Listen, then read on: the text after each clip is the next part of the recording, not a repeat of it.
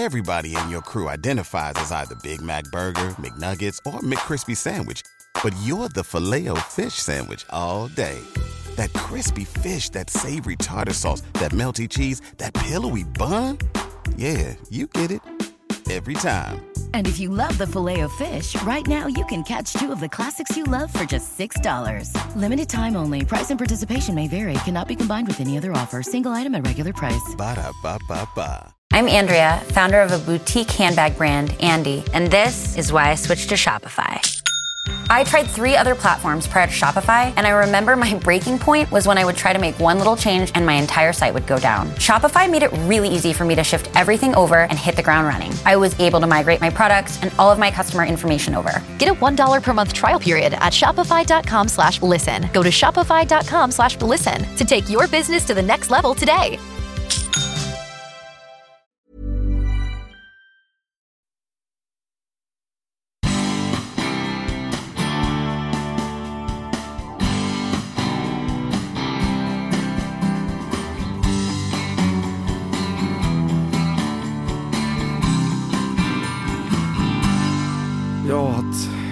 Hade ju kunnat vara jag eller min lillebror som låg där på stranden med huvudet i sanden liksom två, tre år eh, ungar. Och det, man, eh, man blir ju väldigt eh, emotionell liksom när man ser det. För det, det är ingen som flyr och korsar Medelhavet i en gummibåt eh, om man inte måste.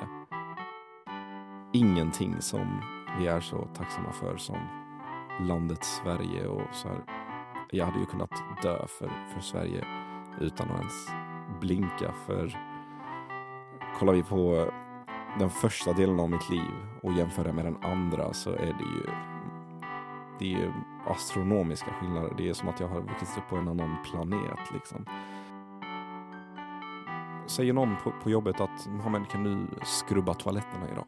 Så, så gör jag det. Kan du eh, du ska bara stå och brygga kaffe idag. Jag vet att du är anställd som sparekonom här. Men kan du bara stå och brygga kaffe? Då gör jag det. Jag, jag gör exakt vad som helst. För jag, jag tror man måste vara prestigelös. Mohammed Salih tycker att vi borde prata mer om pengar för att hjälpa varandra till en bättre ekonomi. Därför startade han Instagramkontot Mohammeds väg till miljonen. Där är han helt transparent med sin egen privatekonomi och sina investeringar på börsen. Det har resulterat i över 80 000 följare. Men vägen till den där miljonen har varit allt annat än spikrak.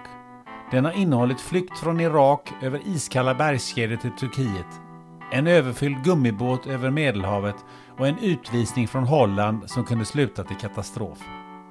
I det här avsnittet blandar vi berättelsen om en extrem flyktinghistoria med handfasta spartips, vilka pengar du ska ha på sparkontot och hur du investerar på börsen. Mitt i allt detta får du stifta bekantskap med en kille som heter Mohammed och som känner sig mer svensk än vad de flesta svenskar gör.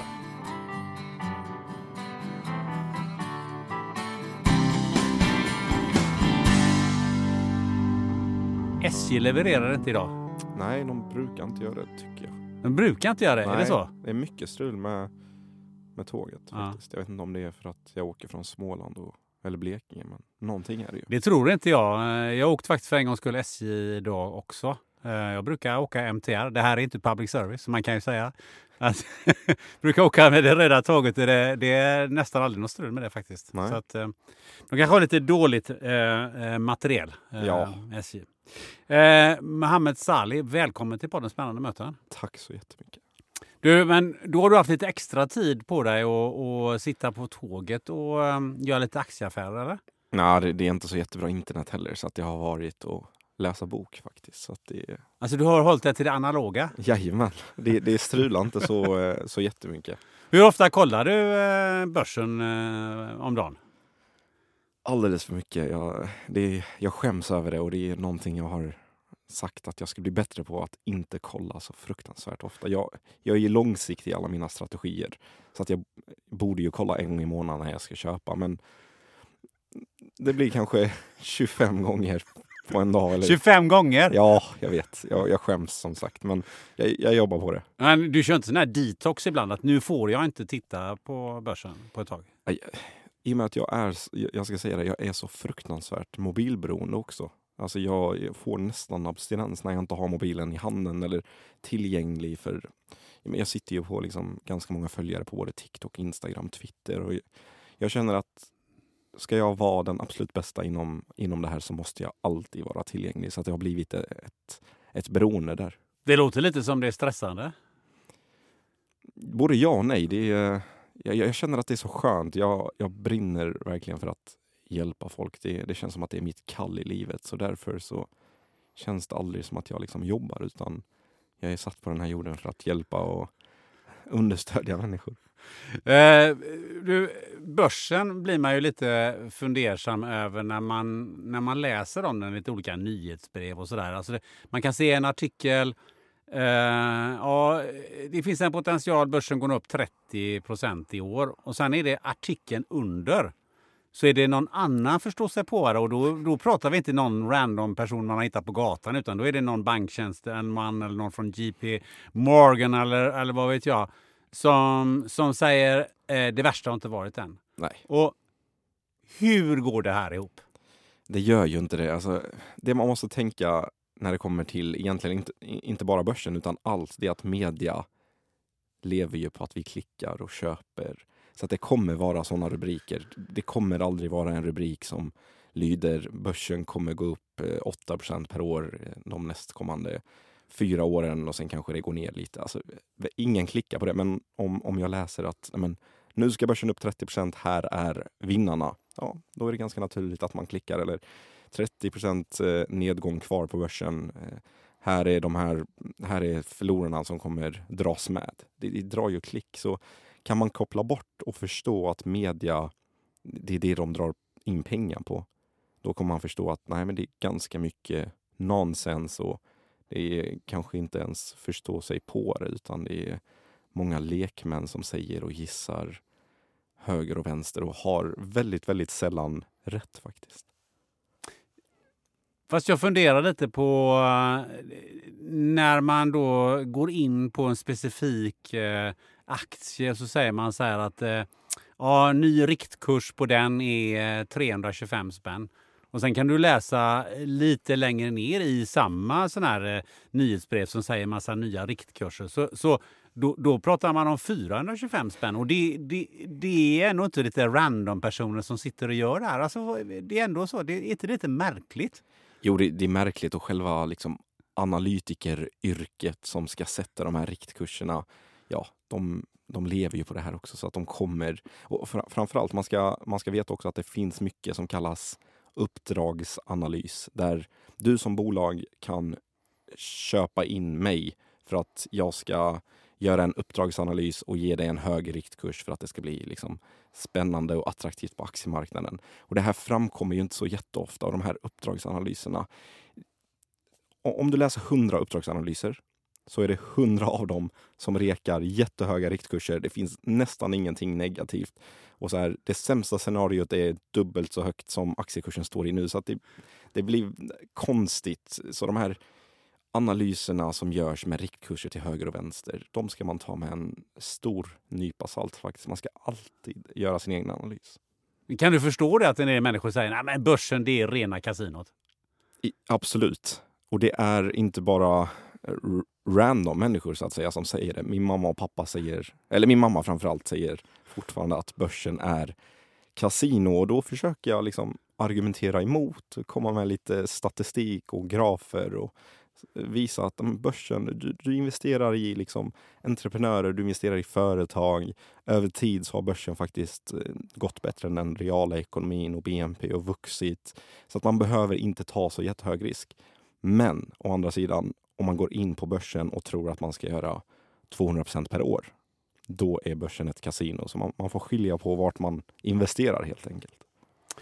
Eh, du driver ju också Instagramkontot Mohammeds väg till miljonen. Eh, hur började det? Ja, det började egentligen med, jag satt på Unga Aktiesparare, var anställd där då och, och, kände så här, jag hade gjort ett halvår där, kanske lite längre, och kände att man kan nästan inte prata om pengar och ekonomi utan att det blir liksom stelt i rummet. Man kan inte fråga vad någon har i ränta eller lön för då kallnar folk till. Och då tänkte jag, jag ska försöka ändra på det där. Det är ett tabubelagt ämne och jag ska försöka ändra på det så gott jag kan. Så jag ska sätta upp ett mål, jag ska bli miljonär innan jag är 30 och man ska följa precis allt jag gör. Från hur mycket jag tjänar till vilka extrajobb jag tar och eh, köpte och sål, sålde massa grejer som folk fick liksom... Man kunde göra exakt samma resa om man ville. Så det var det som var själva syftet. Ta bort det här tabubelagda ämnet och vara så transparent så att folk kunde följa med. Var det lite jobbigt att vara så transparent? Jo, till en början var det det. Men sen kände jag det, det, det måste vara någon som är eh, pionjär i de här och liksom tar ny mark. Och jag ska säga det, det, det resulterade i att folk blev ju lika transparenta tillbaka.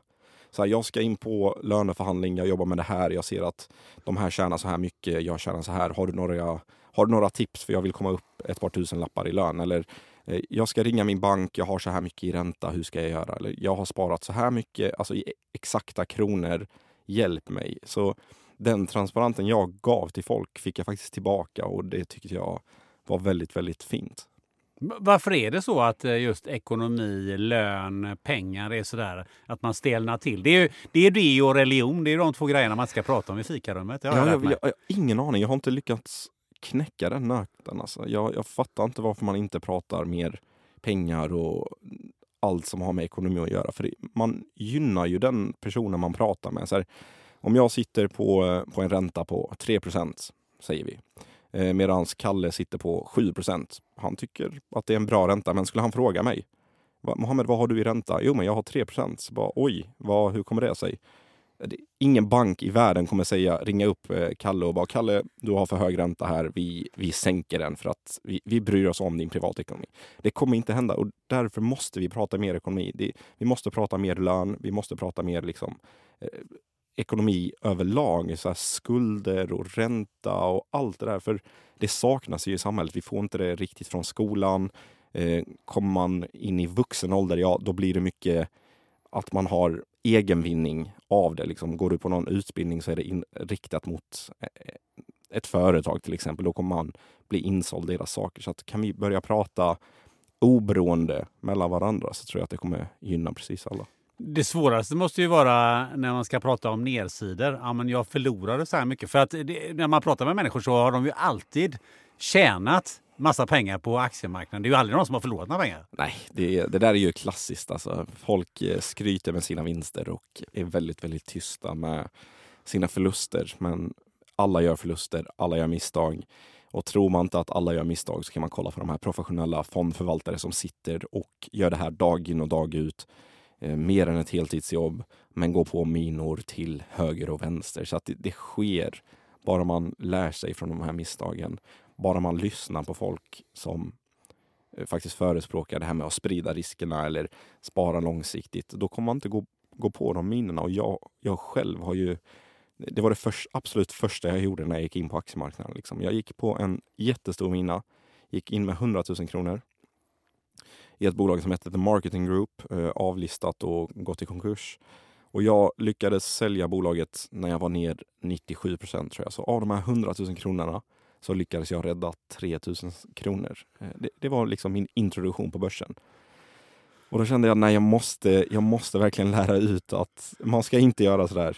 Man ska inte gå på de här minerna utan folk som förespråkar och sprida riskerna, ja, de har faktiskt rätt. Man ska göra det. Hur provocerade blir folk av att säga men eh, jag ska eh, ha en miljon eh, på börsen innan jag är 30? jag, jag, så här, jag trodde att det, jag skulle få mycket mer kritik och eh, så här, lite hat. Det är ganska lätt att hata på liksom, människor som sticker ut och, och, gör sin grej. Men det var förvånansvärt lite. Det var, visst, det var någon som sa så här, ja men en miljon är ingenting längre.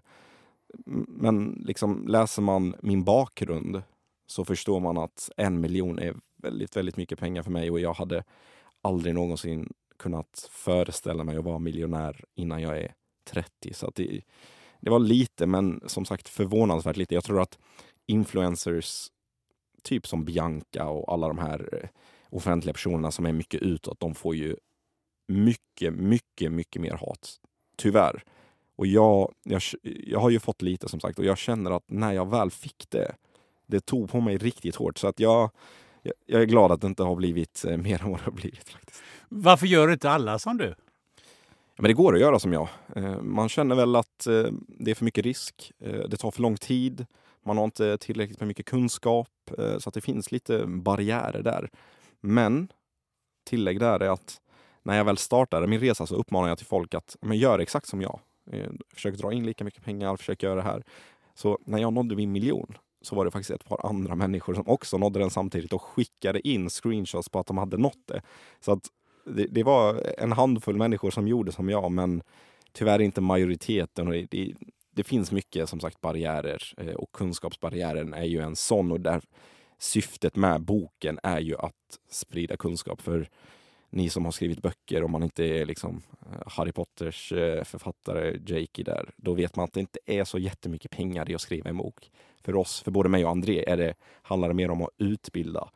Så jag åkte från eh, för typ tre veckor sedan åkte jag från Kallinge till Uppsala. Det är sju, åtta timmar i bil för att föreläsa en och en halv timme utan att ta betalt. För att jag brinner mer för att utbilda än för att tjäna pengar. Det är både jag och André som har det målet att börsen ska vara för alla. Just det. För du har ju eh, eh, skrivit en bok som har kommit ut precis nu. Eh, och den tror jag vi ska be oss in i eh, lite mer om en liten stund. Eh, men den här Mohammeds väg till miljonen eh, den har inte varit sådär våldsamt spikrak. Eh, förutom den här eh, förlusten du gjorde första gången du gick in på börsen. Nu tänker jag på eh, var din resa startade någonstans eh, som människa.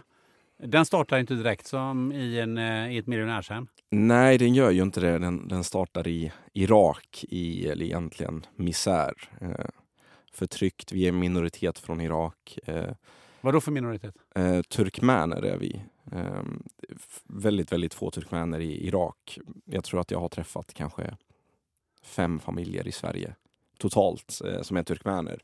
Så en väldigt liten minoritet uppvuxna i norra Irak. Eh, Är det som kurder ungefär? ja men typ, bland kurderna är vi uppvuxna. Och eh, under Saddams tid så var det ju mycket, mycket sånt som eh, skedde och min farfar, eller morfar blev ju faktiskt mördad inte så jätte eh, länge efter, innan vi flydde. Eh, så att det, det har varit förtryckt och det var ju därför vi, eller därför min mamma och pappa valde att fly eh, till, eh, eller från Irak också. Tre år var jag, eh, brorsan var spädbarn, mamma och pappa runt eh, 26-27 tror jag att de var när vi valde att fly. Och det sätter ju saker i perspektiv, för nu, nu när jag är typ 30 år så hade alltså bara att tanken av att fly med min dotter som är tre, man, man blir ju helt förkrossad. Så att de gjorde ju någonting väldigt, väldigt stort. Såklart, de tänkte ju på sin egen framtid också, men jag, jag tror i grund och botten att de ville att vi skulle få en bra framtid. Det var därför de flydde också, utöver att det var misär där. Så flykten började där och sen så är det en lång flyktväg. Det är, ibland önskar jag att det var den flyktvägen som vissa flyktingar tar. Liksom, sätter sig på ett flygplan, sen landar man i det landet och sen söker man asyl. Sen, så är det så. Men för oss var det inte så, utan den långa och den tuffa flyktvägen från Irak till Turkiet, från Turkiet till Grekland. Men jag bara där. Hur, hur ser det ut? För det är inte direkt någon, eh, vad jag har förstått, den raka landsvägen eh, från Irak till eh, Turkiet. Är, vad jag vet så är det hyfsat berget där bland annat. Ja, det är väldigt berget och framförallt var det berget för min pappa. Ehm, han, jag, min mamma och min lillebror, vi tog faktiskt en buss som går från Irak till eh, Turkiet. Men min pappa fick fly genom Iran eh, som är en mycket, mycket tuffare väg. Och jag har alltid sett pappa som den liksom glassiga flyktingen. Har jag trott. Men när han berättade det här för inte så jättelänge sedan, kanske var ett år sedan. Att nej men så här är det Mohammed, jag flydde faktiskt genom Iran. Vi flydde i en ganska stor klunga och många, det, det var ju kallt då också. Det är berg som du säger, det är snö. Eh, det var många liksom, när, när de väl kom fram fick amputera sina ben på grund av frostskador och då har jag fått en helt annan respekt för pappa. Och det, det var så att pappa rekade liksom flyktvägar ibland. Eh, åkte till det landet, ett land innan så att säga jobbade ihop pengar. I, I, majoriteten av fallen var det inom jordbruk för det krävs du ska plocka liksom potatis eller plocka jordgubbar. Eh, samlade ihop pengar, skickade tillbaks till oss. Eh, vi betalade smugglare för att smugglas till nästa land. Så att det var det upplägget de hade. Sen träffades vi en kort stund i varje land. Liksom. Och sen kommer ni till Grekland sa du. Det är den här vanliga vägen, eller vanliga vanliga vägen, men vägen vi har sett eh, ja. över Medelhavet till någon av de grekiska öarna? Nej, exakt, exakt. Det är tyvärr den vägen som eh, har ihjäl mest folk. För det är gummibåtar som är överfyllda, det är flytvästar som inte är godkända och eh, från Turkiet till Grekland var ju den absolut farligaste resan. Och när vi, när vi var i Grekland eller när vi var i Turkiet så visste vi egentligen inte vart vi skulle fly. Eh, vi skulle mot Europa men visste inte riktigt vart. Men ett par båtar innan, eh, jag vet inte exakt hur många, så, eh, så ska min fasters man åka en av de här båtarna. Och den liksom kapsejsar och han eh, omkommer i, eh, i Medelhavet. Och det var då vi bestämde oss att okej, okay, vi ska fly till Nederländerna för det är, där, det är där min faster är och det är där hennes två barn är. Så pappa ville väl ställa upp som både bror och någon form av fadersfigur. Och sen var det vår tur eh, att fly och det, mamma har ju berättat om det att det var... Ja, hon, hon börjar liksom fortfarande gråta när hon ska berätta om vad hon har varit med om. Eh, för oss barn, vi har ju bara förträngt allting men hon har fortfarande massa minnen och ett av de minnena var att eh, men båten blev liksom fylld av vatten och min lillebror eh, hamnade i vattnet men det var någon som tog upp honom. Och, men vi kom fram, hela familjen tack och lov, och eller, åkte till, kom fram till Lesbos. Eh, anmälde oss där, eh, kom till de här flyktingförläggningarna. Ja, Lesbos är ju för oss eh, svenskar så är det ju en, eh, en av de här turistöarna man åker till på någon veckas eh, charter. Ja men exakt, eh, inte riktigt så för oss. Och på den tiden när, när mamma återberättade det här så sa hon ju, för då hade inte jättemånga flyktingar börjat fly då var ju Lesbos befolkningen de mest underbara människorna mot flyktingarna. De hjälpte till jättemycket. För flyktingförläggningarna i sig var ju inte så, de är leriga, det är mycket vatten, det är trångt. Eh, det, det fanns inte så jättemycket mat, men hon sa det just då så hjälpte liksom lokalbefolkningen. Hon fick ju liksom tigga mat och tigga kläder och det, det hjälpte lokalbefolkningen till jättemycket. Ibland kom de med liksom kartonger med mat. Eh, Eh, det, det, är en helt annorlunda situation nu när det har varit liksom flyktingströmmar sedan 2000-talet har det ju kommit miljoners flyktingar. Så att eh, dynamiken har ju verkligen förändrats och vi, vi flydde väl i rätt tid där så att säga. Vad tänker du när du ser de bilderna idag från Medelhavet som kablas ut ibland? Ja, att det, det hade ju kunnat vara jag eller min lillebror som låg där på stranden med huvudet i sanden, liksom två, tre år uh, ungar. Och det, man, ehm, man blir ju väldigt eh, emotionell liksom, när man ser det. För det, det, är ingen som flyr och korsar Medelhavet i en gummibåt eh, om man inte måste. Och jag tror många, många flyktingar hade ju velat stanna kvar i sina länder. Men då, då förstår man att hur förjäkligt det är i, i de länderna de flyr ifrån. Att allt är bättre än det där. Det är till och med värt att riskera hela familjens liv för att få det lite bättre. Vad kommer du ihåg utav den här flykten till, eh, till Grekland? Inte så jättemycket. Eh, hjärnan är väl helt fantastisk där. Så um, allt från noll till 12 år har jag förträngt helt. Uh, det, det, är de första tre, fyra åren där till Grekland men jag, jag kommer inte ihåg någonting fram tills att vi kommer till Sverige. Join us today during the Jeep Celebration event. Right now, get 20% below MSRP for an average of 15178 under MSRP on the purchase of a 2023 Jeep Grand Cherokee Overland 4xE or Summit 4xE. Not compatible with lease offers or with any other consumer incentive offers. 15,178 average based on 20% below average MSRP from all 2023 Grand Cherokee Overland 4xE and Summit 4xE models in dealer stock. Residency restrictions apply. Take retail delivery from dealer stock by 4 1. Jeep is a registered trademark. Every fan knows the right player in the right position can be a game changer. Put LifeLock between your identity and identity thieves to monitor and alert you to threats you could miss. Plus, with a U.S.-based restoration specialist on your team, you won't have to face drained accounts, fraudulent loans, or other losses from identity theft alone all backed by the LifeLock Million Dollar Protection Package. Change the game on identity theft. Save up to 25% your first year at LifeLock.com slash aware. Hur kom ni till Holland sen då? Ja, efter Grekland så vi stannade där ungefär sex månader. Vi ska väl eh, säga det också att mamma, eh, i och med att mamma och pappa, ja men de, de träffades ju inte konstant utan det var ju eh, pö om pö i varje land. Eh, så i, i Grekland, i de här flyktingförläggningarna, eh, det första som händer är att mamma blir gravid. Liksom.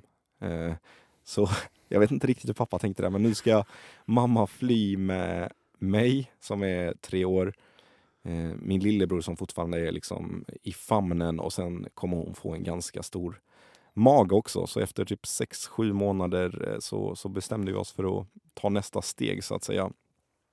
Och tog eh, en färja från Grekland till, alltså fastland Grekland till Italien. Och det här är typ en fly, jätte, jättevanlig flyktväg. Och det, som sagt, jag har förträngt mycket, men jag har inte förträngt det här när vi ska sätta oss på, på den här färjan, eller om det är en båt, jag kommer inte riktigt ihåg. Då, eh, vi vill ju inte bli upptäckta för att vi är, vi är flyktingar. Liksom. Då eh, går vi på båten, jag, min mamma och min lillebror. Och det första mamma gör är att ta liksom en filt över oss två, eh, lägger oss eh, under sina ben liksom, och tar en filt och sen får vi ligga där eh, hela resan. Och min lillebror grät i kopiösa mängder, var fortfarande ett spädbarn. Och, och, mamma sa det. Hon bara, jag ångrar inte jättemycket under den här flyktresan, men det jag ångrar är att jag matade liksom din lillebror med massa sömntabletter för att det, han skulle vara tyst. Eh, så att så blev det och sen var vi tysta och sen kom vi fram till, eh, till Italien. Då blir man lite så här fundersam på eh, hur tar man sig ombord på en båt utan att, eh, bli, att någon märker att vilka är de här som går ombord på den här båten? Fanns det inga kontroller? Jo, det fanns kontroller, men man kan ju betala sig förbi typ allt i, i många länder, framförallt i de här sydeuropeiska länder och Grekland. Där är ju pengar inte, eller jo, pengar är en, en maktfaktor. Så att det, det, det, är dyrt att fly och det är ju därför det tog så lång tid för att pappa var alltid tvungen att samla ihop pengar så att vi kunde betala och muta och liksom smuggla oss förbi. Så varje gränsövergång var, eh, kostar pengar? Ja, men det gör det. det, gör det. Och väl, väl framme i Italien, och det är som sagt, man, man flyr aldrig en familj i taget utan det är ganska stora flyktingklungor. Så väl framme i eh, Italien så eh, stod en lastbil och väntade på oss. Och nu, nu börjar, eh, nu börjar liksom mamma känna att eh, magen är jättestor. Eh, och eh, från Italien skulle vi åka till eh, raka vägen till eh, Nederländerna eller Holland. Så vi sätter oss i, i den här lastbilen och det tar ju ett par dygn att ta sig. Liksom. Men eh, så sätter vi oss och sen så åker vi eh, förbi den eh, italienska gränsen till Tyskland. Och när vi väl kommer till Tyskland så, så vill min lilla syster ut. Liksom. Det är dags att föda. Så vi blir tvungna att stanna. Och eh, mamma blir tvungen att föda. Och min syrra blir faktiskt förlöst där. Och det, det, finns en ganska rolig historia bakom det här. Att I och med att man flydde i de här större flyktingklungorna så eh, fanns det en... Eh, hon var från Sovjetunionen, jag vet inte riktigt vilket land. Eh, som var sjuksköterska och kunde hjälpa mamma att förlösa min lilla syster. Och eh, allting gick bra. Mamma var ju så oerhört tacksam. Eh, så, så, hon visste inte riktigt hur hon skulle tacka den här personen. Eh, men sen kom hon på ett sätt att hon skulle döpa min lilla syster efter eh, henne. Så eh, min lilla syster har fått, fått sitt namn från den här kvinnan som hette Goldana. Eh, så min lilla syster heter Goldana nu och eh, är sjuksköterska. Vilket binder ihop säcken så fantastiskt väl. Eh, och i och med det att, att hon föder där så måste vi stanna i Tyskland och checka in på sjukhus, vara där. I, hon kom ju lite för tidigt också så att vi var väl på sjukhuset i ett par veckor innan, innan vi skulle fara vidare till Holland. Och där bodde ni ett tag eller hur, hur var det, hur, vad hände sen? Ja, där bodde vi ett tag. Så här kom vi fram och tänkte att ah, äntligen, det, nu har vi äntligen kommit fram till eh, det vi skulle kalla liksom hem. Ehm, bodde där i ungefär fyra och ett halvt, fem år. Eh, kom väl dit, jag tror att det var 98, bodde där fram tills sent 2002. Men som sagt, vi trodde att vi skulle bo där för alltid. Eh, vi bodde på ett litet, litet ställe i nord, eh, nordvästra Nederländerna eller Holland som heter Vorkum eh, i Friesland. Och väldigt idylliskt. Alltså det är så här åar som går igenom och vi bodde kanske 100 meter från den här ån. Och, du vet jättegod mjölk som kom eh, med, med bilar varje morgon och levererades till huset och fick vänner, kunde liksom flytande flamländska Mamma och pappa jobbade. Allting var bara... Ja, vi väntade bara på att vi skulle få det här uppehållstillståndet beviljat. Men så här, fyra och ett halvt år efter så, så är det turbulent i Nederländerna. Eh, jag tror att det är i maj 2000, 2002. Eh, det sker ett eh, mord på en högerpolitiker. Och det här skapar ju oerhört mycket turbulens i, i liksom bland regering och riksdag och, och allt det här. Och Eh, Eh, senare kommer det fram att det är ingen flykting, ingen utländsk eh, människa som har mördat den här politikern utan det är en inhemsk ned, eh, nederländare. Men då bestämde sig den nederländska regeringen att alla som väntar på asyl, oavsett vad man har för anledning, ska deporteras hem till sina hemländer. Vi, vi struntar i vad som har hänt. Eh, det här har skett, en politiker har blivit mördad, det är oacceptabelt. Så punkt slut. Eh, det här kom ju som en chock. Liksom. Jag, kommer, jag kommer ihåg den dagen att, eh, för då, då började jag ändå bli 11-12 år. Då började jag förstå att eh, här, mamma gråter när jag kommer hem. Varför gör hon det? Jo, då har vi fått det här beskedet att ni har, eh, ni har si och så länge på er att packa era grejer. Eh, sen kommer vi att byta lås och sen eh, skickas ni hem. Liksom. Och när vi fick det där beskedet, jag, som sagt inte jättemycket jag kommer ihåg, men jag kommer ihåg att dagen efter det här i skolan så har ju läraren också fått reda på det och sätter alla barnen i, i en ring när jag kommer där. Och jag får sitta i mitten och sen säger läraren att nej men vi kommer få behöva säga hej då till Mohammed för han kommer inte eh, gå kvar i den här skolan och det tog jag så otroligt hårt. Jag, jag kommer ihåg jag satt och grät där säkert i två timmar. Det fanns inga tårar kvar. Så den tu absolut tuffaste dagen i mitt liv har varit det där, den där stunden. Och när jag kommer hem igen sen efter skolan så, så har folk börjat demonstrera, precis som i, i Sverige när folk, så här, de, de som skickas hem är de som har kommit in i samhället och liksom lever, som eh, följer kulturen och har jobb. Så började den här lilla staden Vorkum demonstrera, folk samla ihop pengar till oss. Eh, folk erbjöd sig att vi skulle bo i deras liksom, källare. Och jag kommer ihåg att kyrkan erbjöd sig. Ja, men det, det blev, det blev eh, mycket skriverier och så. Men det går ju inte att liksom leva på flykt. Det gör ju inte det. Så eh, en dag så, det här var inte så jättelångt efter, eh, så kommer eh, en granne och knacka på och som sagt, jag tror att han heter Mikael och jag tror att han bor kvar i Nederländerna, i Vorkum där. Så kommer han hem till oss och säger att jag har fått reda på vad som har skett. Och vi, jag ska säga det, vi var inte så jätte, vi har väl umgåtts med dem och den familjen ett par gånger. Men kommer hem till oss och sen säger han jag vet att ni har skickats hem på, grund, alltså på fel grunder och jag är beredd att sitta bakom liksom galler och offra min, min egna frihet för att ni ska få en andra chans. Och då säger han, packa era grejer. Eh, och det här var, jag tror att det var december, ganska sent december. Packa era grejer, sen eh, pekar ni vart ni vill i, i Europa så kör jag er dit. Och vi tänkte, vad, vad är det här för ängel som, som har skickats till oss? Alltså det är ju surrealistiskt att någon vill offra sitt egna liv för att vi ska få en andra chans. Men samma kväll så packade vi ihop allting Eh, sa hej då till alla nära och kära.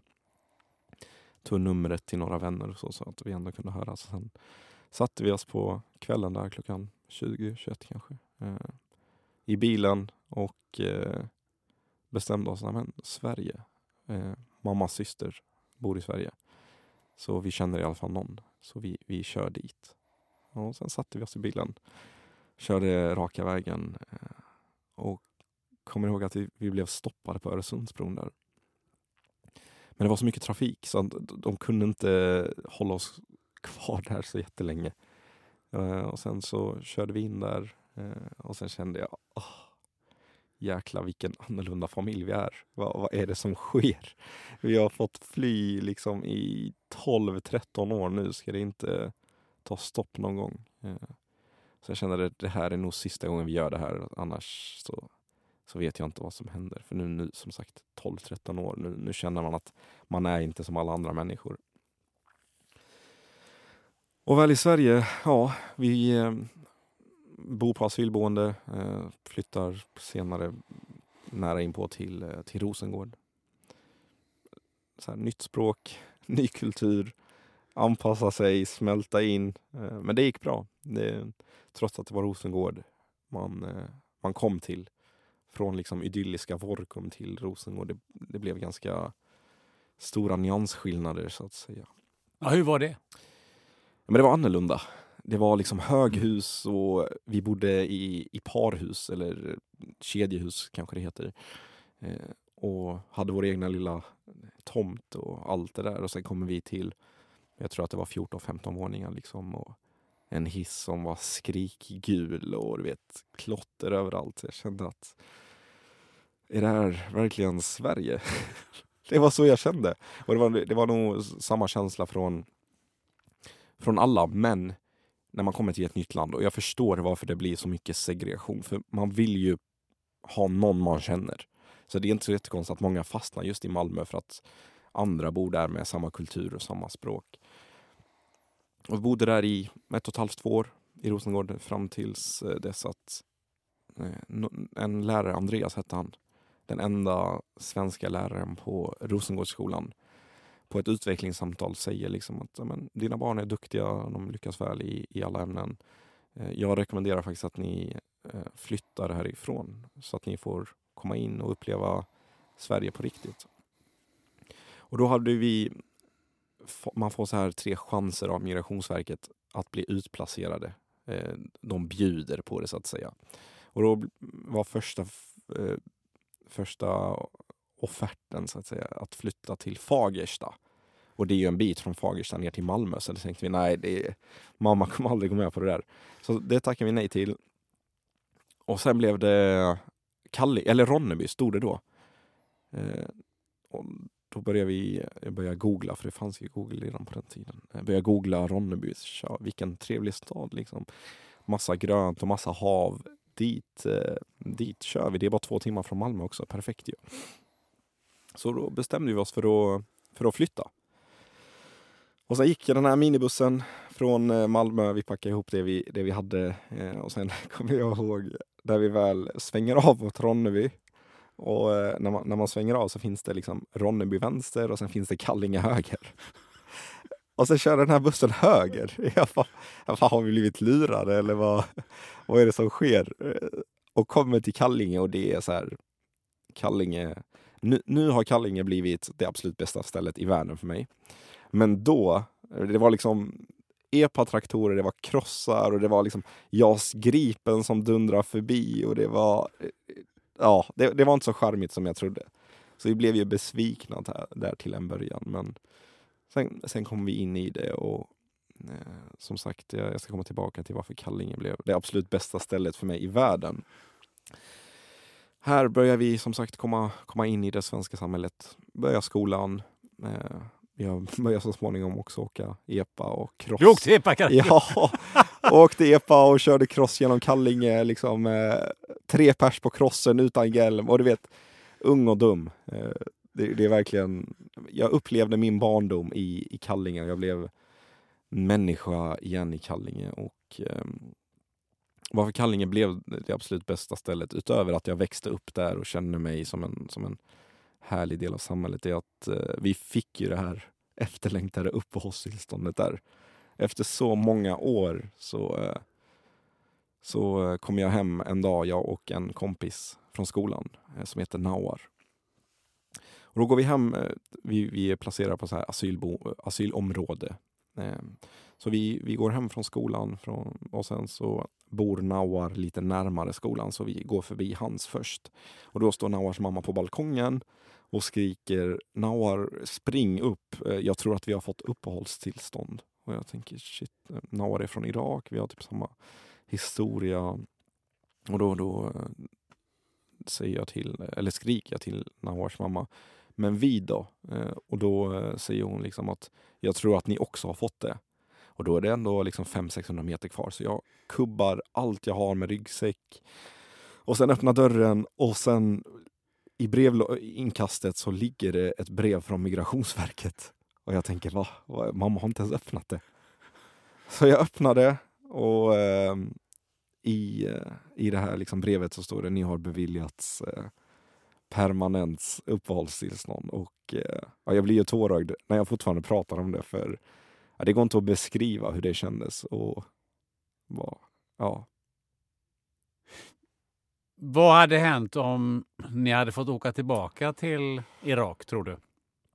Ja, det vet jag. Alltså, många av mina släktingar är ju döda och blivit mördade. Så att, ja, förmodligen samma, samma framtider. Vad är, vad är din relation till Irak idag? Har du varit där? Nej, jag har inte varit där. och så här, När någon frågar mig varifrån jag kommer, då säger jag instinktivt Sverige. Alltså, jag har bott i Irak i tre år. Jag kommer aldrig säga att jag... Jag känner mig hemma i Sverige. Ehm, och jag identifierar mig som svensk, även om jag är född i Irak.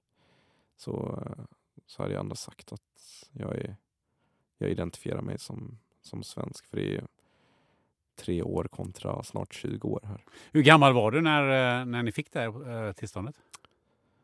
Jag tror att jag var 14 eller 15 eller något. Eh, ja. Då hade du varit på flykt absolut större delen av ditt, ditt liv. Mm. Um, om du reflekterar nu, vad, vad, gör det med en som person att, att vara så länge på flykt? Jag menar, dina föräldrar var ju lika länge på flykt då som, som vuxna.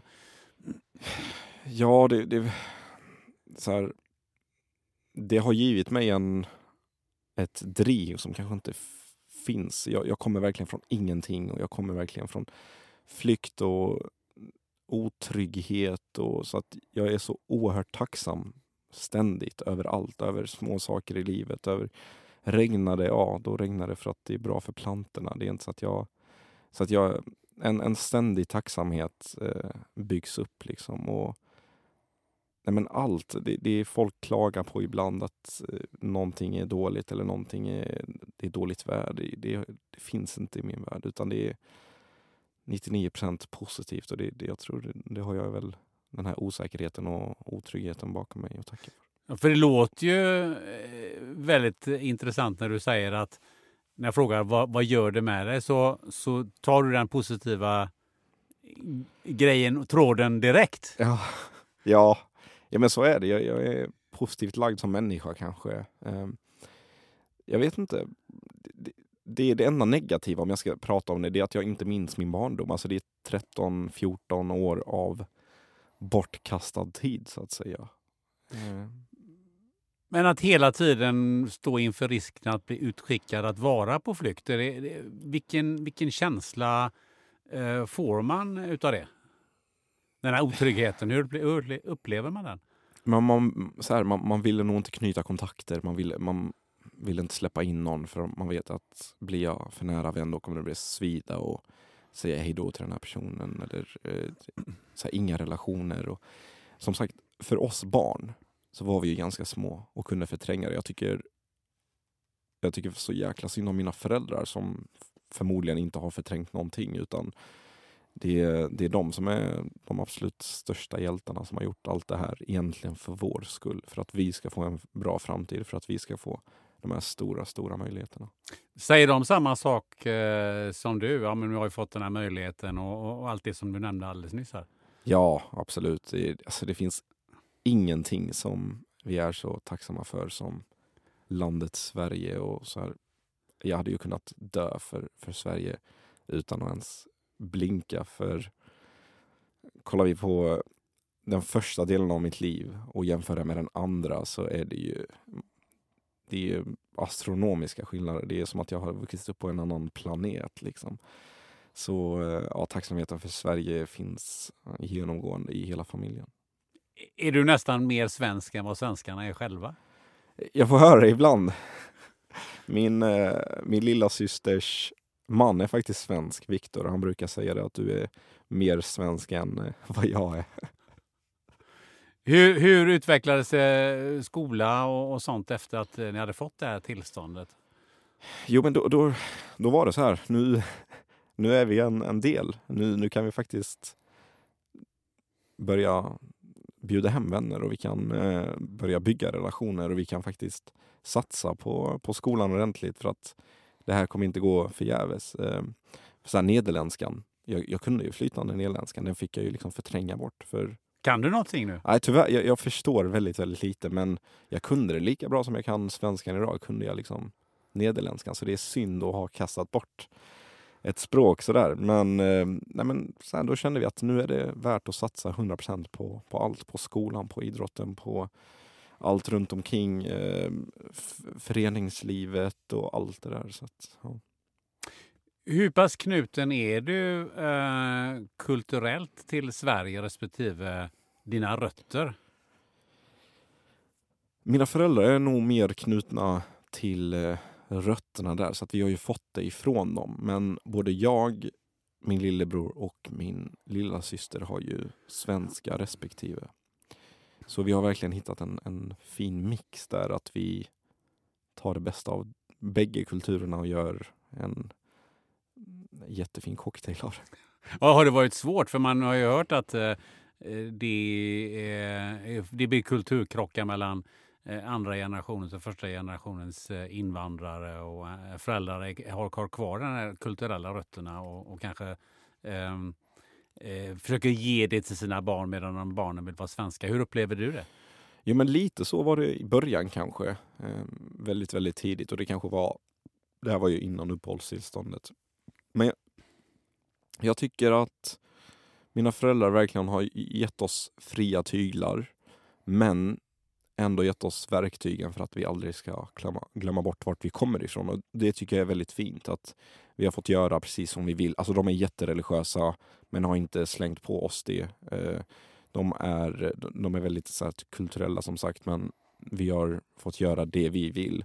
Och det, det kanske är det som gör att man blir man påprackad någonting hela tiden så till slut så säger man ifrån. Och det, det har aldrig blivit så i vår familj. Utan det har varit fria tyglar, frihet under ansvar och det har gjort att vi har anammat mycket eh, av de bägge världarna. Religion, är det, är det ehm, eh, islam eller vilken Det religion? är är det? islam, exakt. Hur, vad är din egen relation till reli- religion? Jag önskar att den vore starkare. Varför det? Ja, men det som har tagit mina föräldrar igenom allt det här, det är deras tro. Det, är så här, det, det enda de gör är liksom ber och fast, ja, men, är så hängivna till Gud. Eh, och när jag själv har eh, vissa jobbiga perioder, då, då önskar jag att jag vore närmare Gud och kunde liksom söka, söka någonting där. Eh, jag tror på Gud, jag ber ibland, jag fastar ibland. Så, ja, det, är 40 procent då. 40 procent? Ja, av, om man jämför med mina, nej inte ens det, 25 procent kanske, av 100 procent. Hur är det med resten av familjen? Ja, lillebror är väl likadan. Eh, lilla syster, ja, lite mer kanske. Hur hanterar man det? För nu har du sagt att du har svensk eh, eh, sambo och, och sen har du barn också. Precis. Eh, hur hanterar man religionen där? De, de blir uppfostrade som muslimer. Eh, jag brukar säga Europamuslimer lite slarvigt. Eh, Finns det som beteckning? Ja men det finns det och det, det är att eh, man inte äter fläsk men eh, man eh, dricker alkohol och eh, fastar typ under ramadan. Alltså det jag vet att det är väldigt slarvigt sagt men det finns faktiskt en, en sån beteckning. Vad, vad, vad känner du jag menar, om din, din fru? Har hon också muslimsk bakgrund? Nej hon, hon är helt svensk här från, eh, från Vällingby Vad, faktiskt. vad, känner hon eh, i det här sammanhanget? Nej men hon, eh, hon accepterar det och som sagt en relation eh, handlar om acceptans och att man ska mötas halvvägs för görs inte det då, då hör man inte ihop.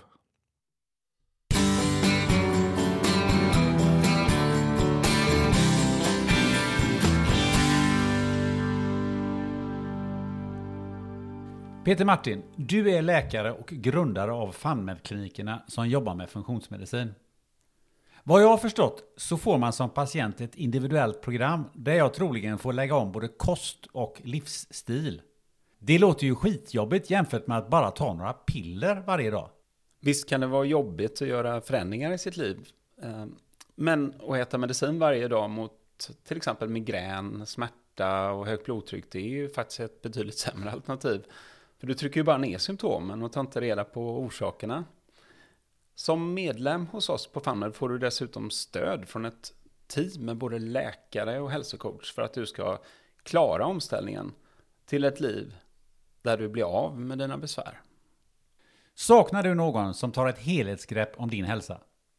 Börja med att boka ett kostnadsfritt introduktionssamtal på funmed.se. När du tecknar FunMeds medlemskap så ser man hela dig. Tillsammans med din funktionsmedicinska läkare så skapar du en plan för kost, näring och livsstil baserad på avancerade labbtester och ett holistiskt synsätt. Sen får du stöd av ett dedikerat vårdteam med läkare, hälsocoach och sjuksköterska. Gå in och läs mer på funmed.se. Tack FunMed!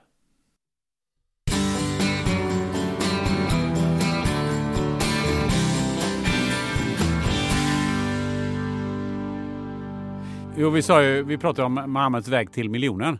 Eh, det finns ju många med, med din bakgrund eh, som kanske också tar sig till miljonen men på ett, eh, ett sätt som, som definitivt inte är, är hållbart. Ehm, hur, eh, hur ser du på det och hur, hur skulle du kunna säga, påverka dem eller hjälpa dem? Finns det någonting där du, du har funderat på?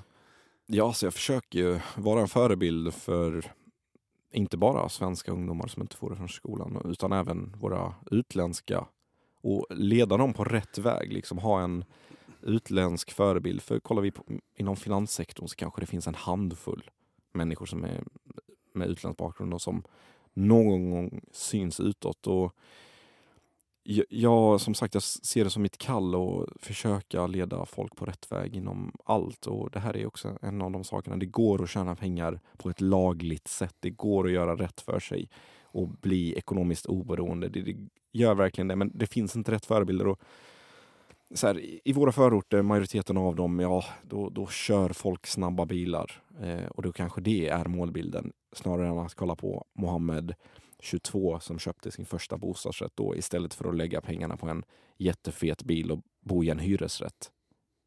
Så att jag, jag försöker pränta in det här. Det, det, är svårt. Det är ett stort, liksom, eller många lager man behöver komma igenom innan man når dit. Men jag åker ut i våra förorter, jag utbildar, jag eh, kör mycket TikTok live där det hänger liksom mycket yngre människor eh, med utländsk bakgrund. Så att jag jag försöker göra allt för att människor ska förstå att det går faktiskt att tjäna pengar på rätt sätt. Det går att göra rätt för sig. Det går att ta sig någonstans trots att man heter Mohammed. Eh, så att, ja.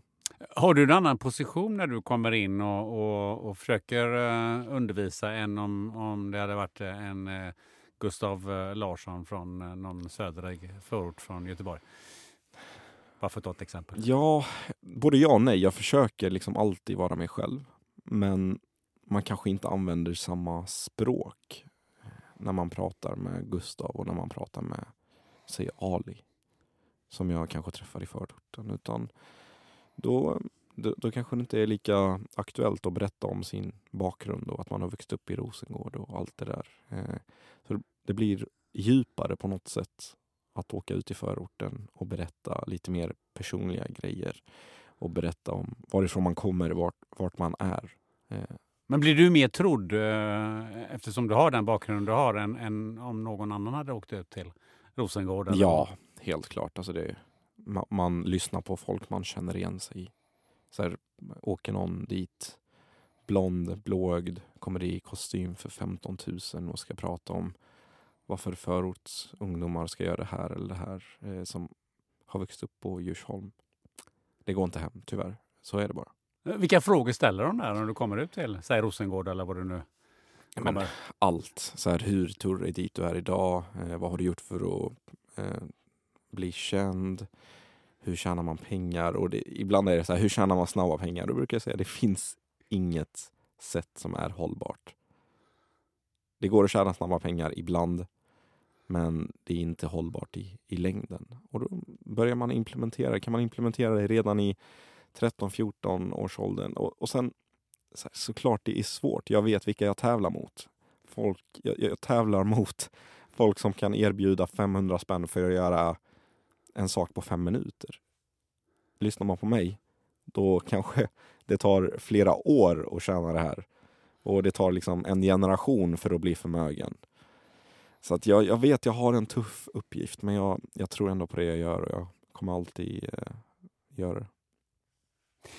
Om vi hoppar tillbaka till eh, börsen.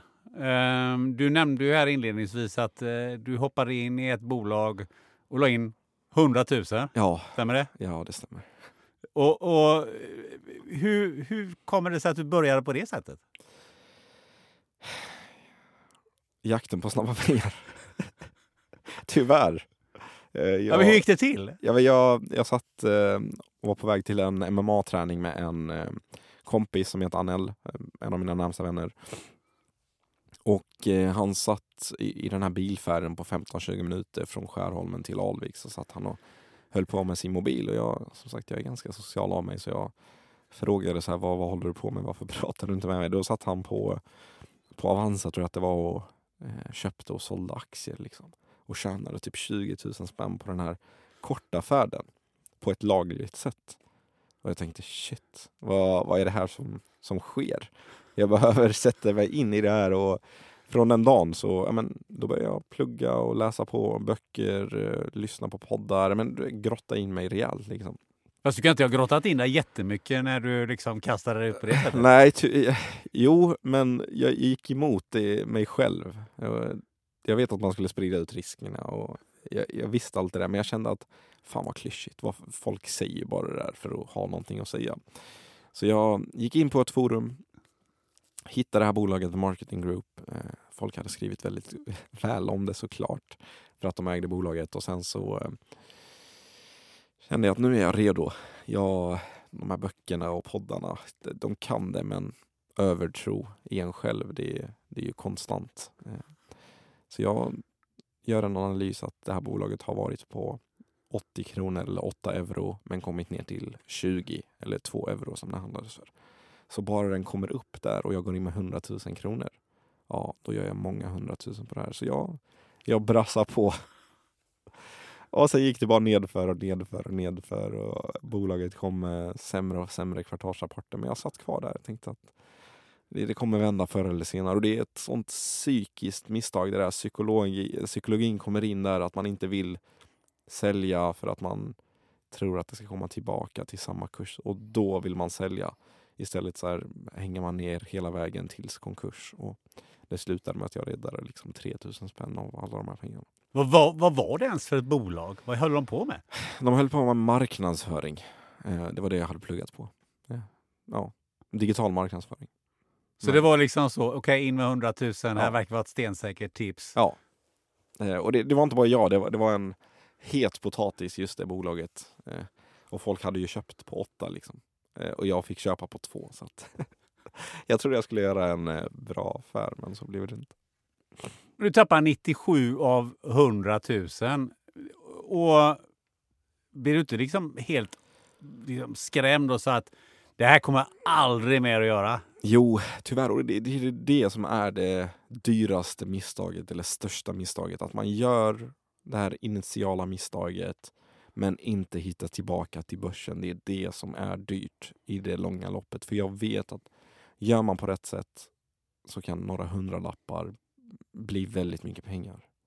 Så att jag var tvungen att starta om jag visste att jag måste göra rätt för mig.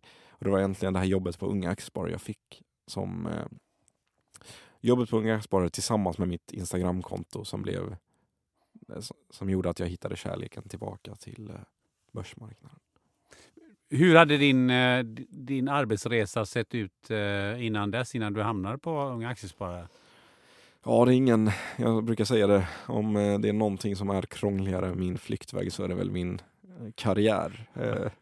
Jag började med att jobba på så här pizzerior och så när jag var ungdom. Eh, under gymnasietiden jobbade jag som marknadsundersökare, ringde runt folk och ställde frågor. Sen som typ alla andra i Kallinge så blir man ju militär. Eh, det är, eh, F17 ligger där, marinbasen ligger två mil bort liksom, så det, det, är en ganska naturlig sak att bli.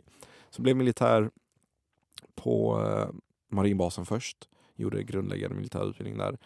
Och sen efter det så ville jag göra någonting mer och jag flyttade till Stockholm, eh, var på amfibieregementet en kortare period och sen så var jag på K1 eh, som eh, på Livgardet och eh, var skyttesoldat och eh, gjorde lite olika uppgifter där. Och efter ett tag så, så kände jag att nej, nu, nu vill jag arbeta civilt eh, och fick jobb via Military Works. Det, det, var ju ett sånt rekryteringsbolag som tog människor som ville från försvarsindustrin till civilt karriär. Varför ville du lämna försvaret? Tufft, eh, långt, började få ont i ryggen. Eh, det var prat om mission. Eh, Vadå mission? Eh, skickas till Afghanistan och du vet, man kommer från krig och misär. Ska man verkligen åka tillbaka dit? Eh, och då kände jag, nej, det är, jag är nog klar med det här just nu. Eh, så att eh, det var, det var anledningen. Jag, jag, jag började känna också att jag, även om jag var ung, att jag ville göra någonting annat. För det blev ganska många år i, i Försvarsmakten. Så eh, det blev Military Works och det blev Eltel Networks. Ett eh, telekommunikationsbolag där jag egentligen var konsult åt Military Works först. Gjorde det jättebra som fibertekniker. Blev anställd av Eltel som projektledare. Eh, sen så pluggade jag lite ekonomi på, på sidan av. Eh, för jag, vi hade ganska mycket tid.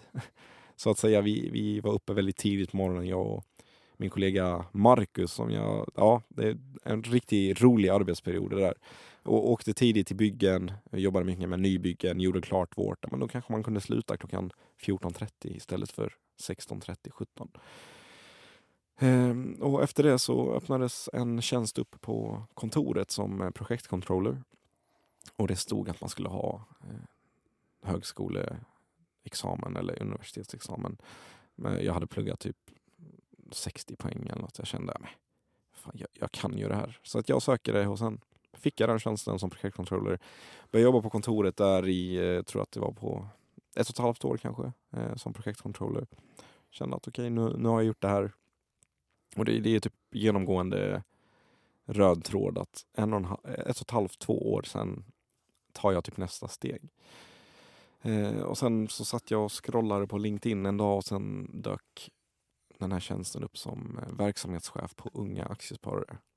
Eh, och jag har ju alltid haft ett intresse för pengar och sparande eh, Eh, och såklart investeringar eh, dök upp under senare år men jag kände att nej, den här tjänsten ska jag söka även om jag inte är rätt profil. Bara jag får komma på den här intervjun så ska jag visa att jag är rätt, rätt människa. Så skickade in CVt och blev inkallad på en intervju. Och det var Tove Sander där eh, ja, hon, hon trodde på mig. Jag gjorde ett par, jag tror det var tre intervjuer och fick den där tjänsten mot min förvånan. Liksom.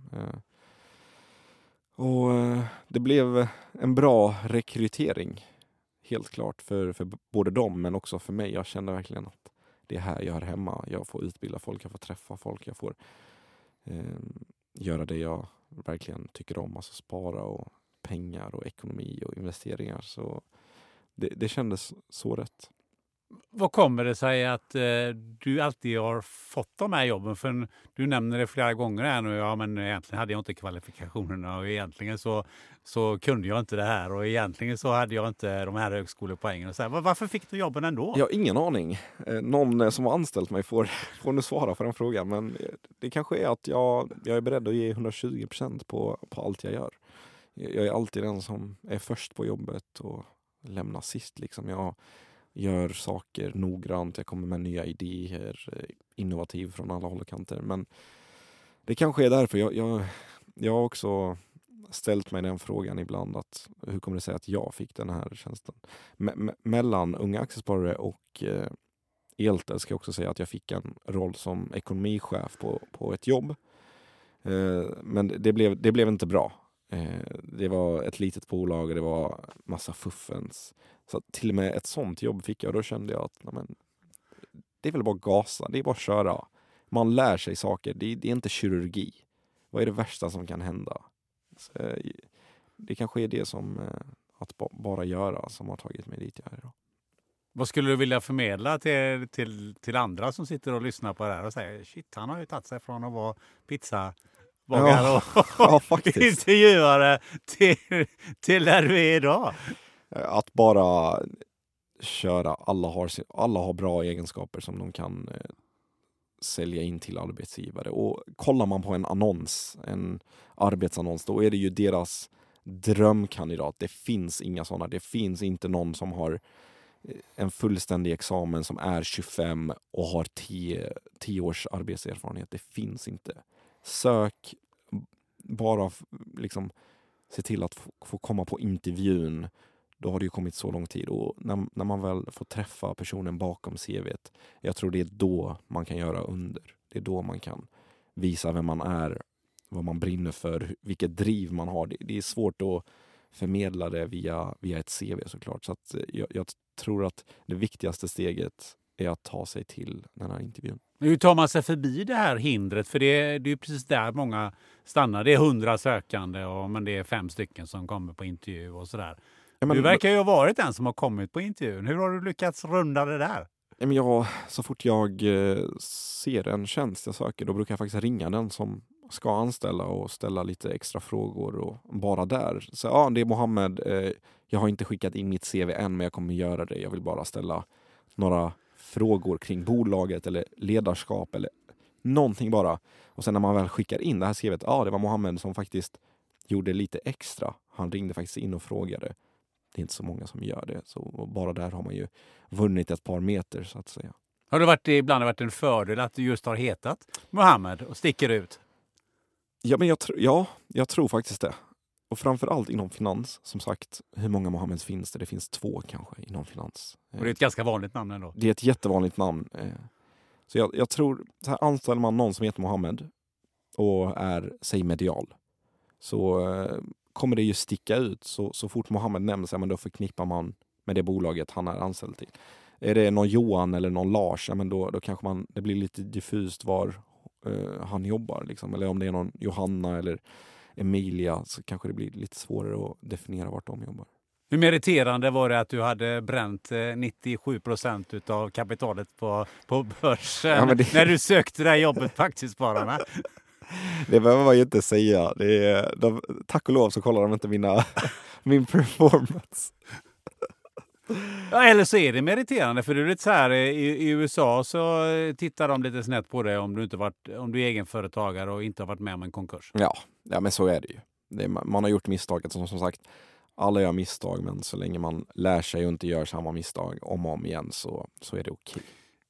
Och Nu brände du då nästan alla dina eh, pengar och det var ändå 100 000. Mm. Hur, hur kunde du studsa tillbaka? För hade du 100 000 till i bakfickan eller hur gick det här till? Nej det hade jag inte. Jag hade inga pengar i bakfickan utan det var, det var bara skramla ihop pengar igen och jag vet, jag, jag jobbar ju hårt för mina pengar. Inga, jag har inte ärvt några pengar och det är liksom inga 18-årspresent och en fondportfölj när jag fyllde 18 utan det är mycket timmar bakom varenda krona. Det är liksom kvällsjobb, helgsjobb, smutsjobb men jag har gjort det och jag kände att jag, jag ska in på börsen igen även om det kräver eh, 15 helgjobb framöver.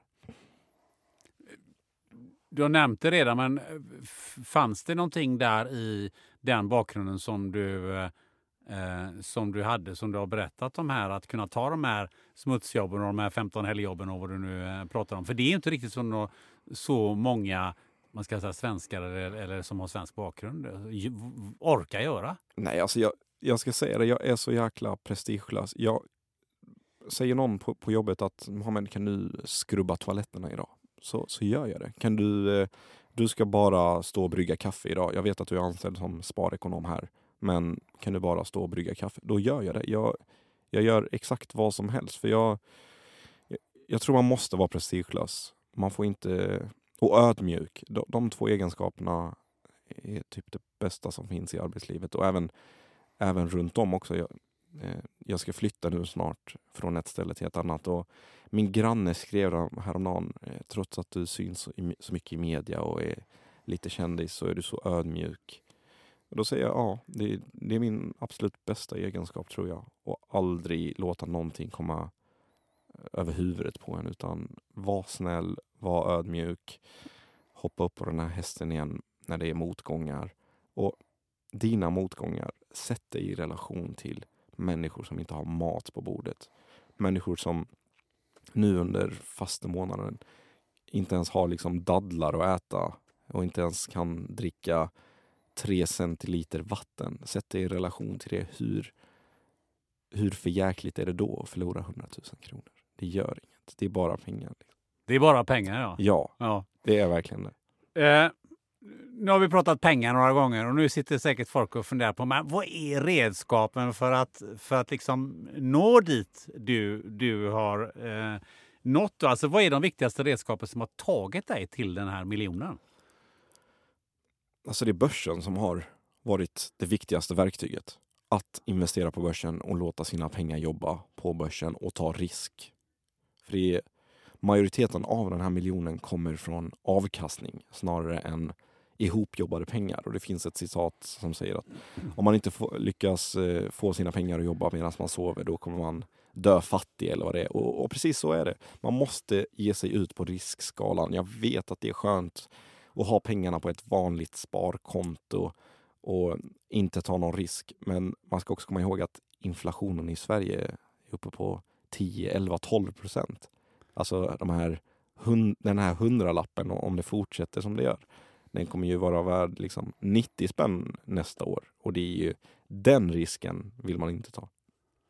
Du sa risk. Vi har nyss sagt eh, risk. Du tog en väldigt stor risk. Vad, vad är risk för dig nu då? Att ta risk. Man måste ta en kalkylerad risk, ska jag väl säga. Och med kalkylerad risk pratar vi diversifiering. Sprida riskerna.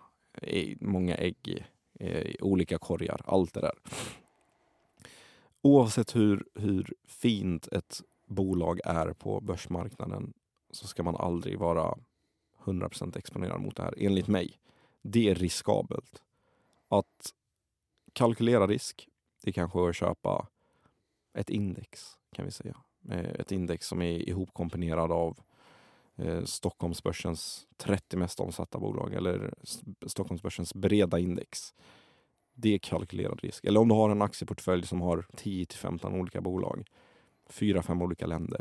Där har vi en kalkylerad risk och det är den man ska ta. Man ska inte ta risk bara för att. För då blir det som vi pratar om, ett kasino. Tar du och köper två bolag kanske inom biotech som forskar på nästa magiska diabetesmedicin, ja, då är du väldigt långt ute på riskskalan. Så det finns skillnad på risk och risk. Har du några fler sådana här grundläggande börstips? Börja tidigt, så fort du kan. Eh, se till att sprida riskerna som sagt. Investera långsiktigt. Spara regelbundet eller månadsvis. Följer man de fyra sakerna så kommer man bli framgångsrik på börsen. Det behöver inte vara svårare än så. Man behöver inte vara Warren Buffett. Man behöver inte stockpicka till höger och vänster.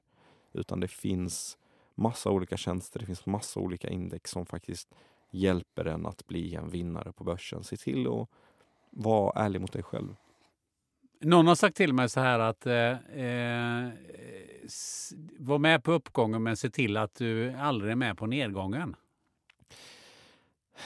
Det kanske jag ska slänga med också, tajma inte marknaden för det är precis det vi, vi pratar om här. Du, du, vet ju inte när uppgången är och du vet inte när nedgången är. Och köper du kvalitativa bolag så får du ju faktiskt köpa samma kvalitativa bolag fast till lägre pris. Och det finns inget ställe i världen där folk agerar tvärtom. Att när det är som dyrast, då vill alla köpa. Och när det är som billigast, då vill alla sälja. Vi kan ta i mataffären. Så om, om eh, en kedja, ICA eller Axfood eller vad som helst hade höjt priserna på kött till 10 000 kronor. Så med aktielogiken, då hade alla köpt det. Men går den här handlaren och sänker den till 500 spänn istället, då vill ingen köpa. Det, det är inte logiskt och man måste få bort det där att man ska köpa när det är dyrt och när alla andra köper. För det är det som skapar uppgång ju. För alla pengar trycks ju in då. Och sen säljer man när de puttrar ut. Det här med att tajma marknaden funkar nästan aldrig eller väldigt sällan och borde undvikas. Och det är det som månadssparandet eller det här kontinuerliga sparandet hedgar eh, ifrån. Fast om vi nu tar den här nedgången som var i samband med coronapandemin, Mm. där ju börsen gick ner 30 procent på ganska kort tid. Om jag säljer allt eh, precis innan Hur ska du veta det då?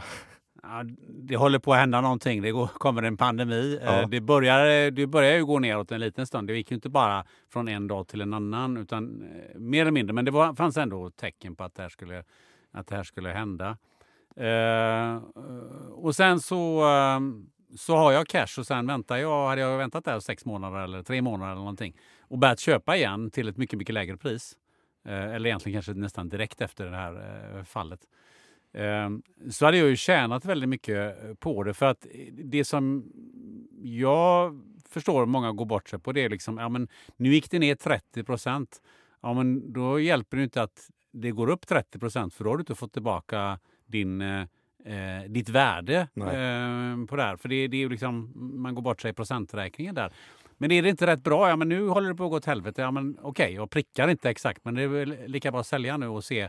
Ja, men det har gått ner 20 procent. Ja, då kan jag gå och handla sen igen. Ja, alltså problematiken med det, eh, det funkar ju i teorin. Sälj när, eh, innan det går ner och sen köper du på botten. Men man vet aldrig när det här inträffar. Och börsen struntar i ibland hur den reala ekonomin mår. Till exempel nu. Eh, vi har en jättehög inflation, vi har höga räntor, vi har Eh, BNP som krymper. Men börserna sticker uppåt ändå. Stockholmsbörsen är upp 7-8 procent. Eh, eh, Frankrike, Spanien upp 12-13 procent. Eh, Den reala ekonomin mår dåligt men börsen är framåtblickande. Och eh, jag vet att det är många som kollade på spanska sjukan. kom i olika liksom, vågor, eh, tar jättemånga liv. Hade man gjort så att man följde liksom att okej, först kommer den här första vågen och då gick ju börsen ner som du sa, 30 procent. Eh, och allt annat lika borde ju, när den andra vågen kom, borde ju bli exakt samma reaktion för det kommer en våg till. Och det var då många sålde bort sig. När det väl gick upp, så de kanske köpte på den här botten. Och sen när den väl gick upp och andra vågen skulle komma så sålde folk bort sig och trodde att men, nu går ju börsen ner igen. Som en liksom W-formation. Men så blev det inte utan då fortsatte ju börsen bara upp och upp och upp. Och sen när ska man köpa in sig igen?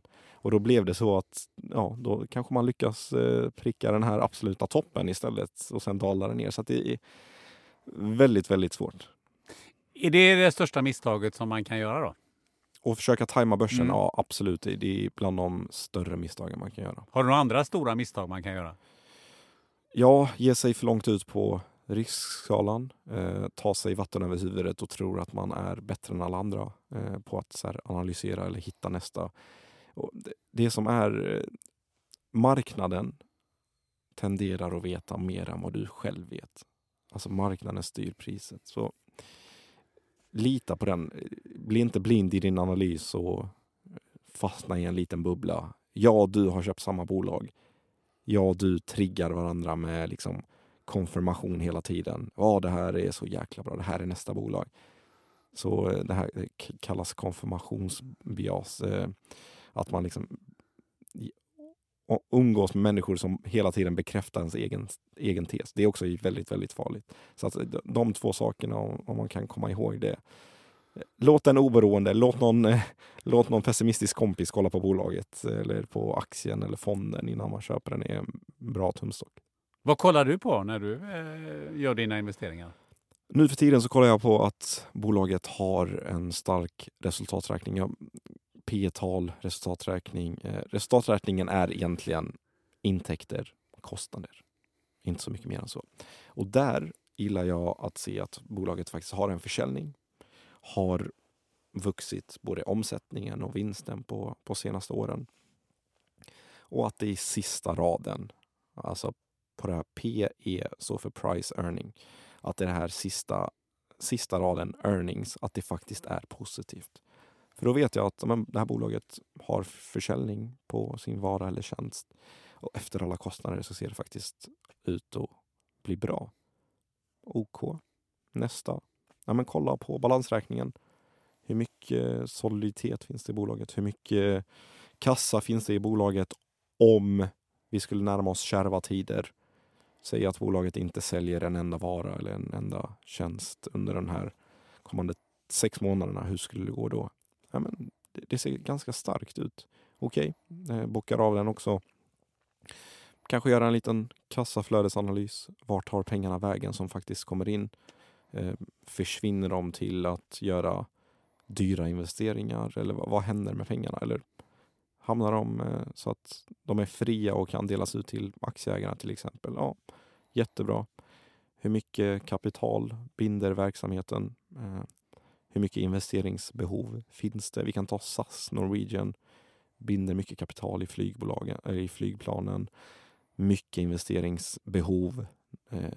Behöver köpa in flygplan, behöver underhålla de här, behöver mycket sopp. Alltså, ja, då kanske det inte är rätt bolag att köpa. Eh, ett annat bolag som inte binder kapital alls. Vi kan ta Fortnox, eh, skalbar affärsmodell, eh, digitalisering. Jättefin resultaträkning. Kanske hög P tal upp mot 50, 60, 70. Men då får man tänka att det här bolaget växer ju. Så förhoppningsvis om de kan fortsätta hålla samma takt på vinsterna som de har gjort tidigare åren och växa försäljningen och växa vinsten, då kommer det här PE-talet minska successivt. Då är det okej okay att betala lite högre PE. Så är, man får göra den analysen för att hitta de mest kvalitativa bolagen. Vilken risk är att man missar bolag som Spotify och Tesla och, och sådana här? I, när de, när de liksom, innan de har blivit något? Ja, alltså det finns ju sådana bolag. Det finns ju juveler. Men jag ska säga att det finns tusen gånger mer rötägg än vad det finns juveler. Så man får ställa sig frågan, är det värt att ta den här risken för att tjäna de pengarna? Eller så sorterar jag på positiva P tal och faktiskt köper bolag som är inte liksom helt mogna, men ändå har kommit så långt i sin resa så att de genererar positiva kassaflöden.